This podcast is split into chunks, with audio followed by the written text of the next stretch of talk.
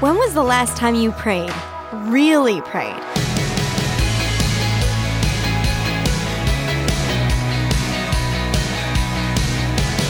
Hi there, I'm Nattie Anderson, and you're listening to Unlocked, your daily key to unlocking God's Word in your life. Sometimes we face things that feel bigger than us. In these times, we can cling to prayer.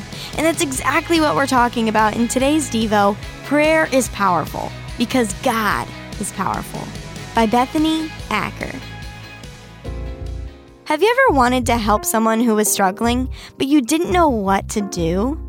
There is always something you can do, even when you feel like you have nothing to give.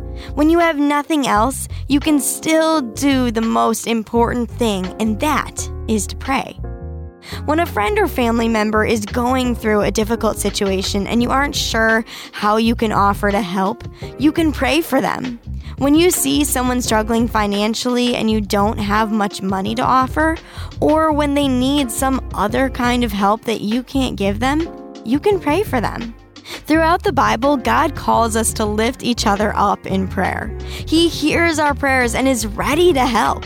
Sometimes we feel like we're doing nothing when all we can do is pray, but James 5:16 says, "The earnest prayer of a righteous person has great power."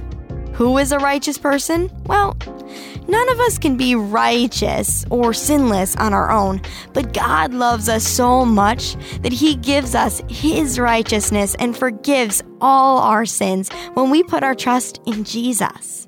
So, even though we will continue to struggle with sin until Jesus returns and makes all things new, we can come boldly to the throne of our gracious God.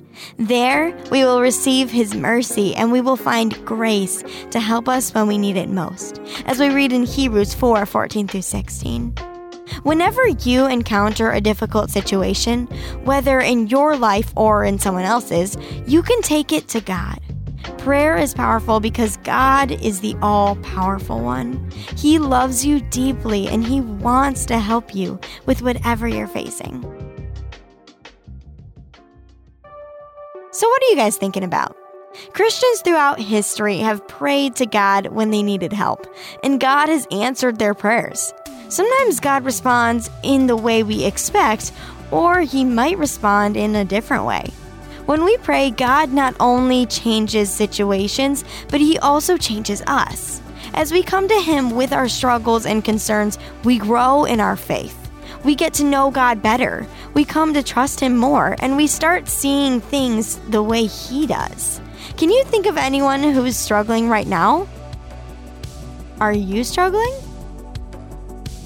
Consider taking a moment to pray about anything that comes to mind. If you're not sure what to pray, you can follow a prayer from the Bible, like Numbers 6:24-26, Luke 11:1-4, Ephesians 3:14-21, or Philippians 1:9-11. As you and I can read in 1 John 5:14, and we are confident that He hears us whenever we ask for anything that pleases Him. Now, I'd encourage you to read in your Bible Luke 11:1-13, Hebrews 4:14-16, and James 5:13-16 to keep God's Word alive in your life. Unlocked is a resource of Keys for Kids' Ministries. Do you need more reminders and encouragement in your faith? Follow us on Instagram at UnlockedDevo. Also, be sure to check back for tomorrow's devotional, which is a poem with Dylan. But until then, I'm Nattie, encouraging you to live life unlocked, opening the door to God in your life.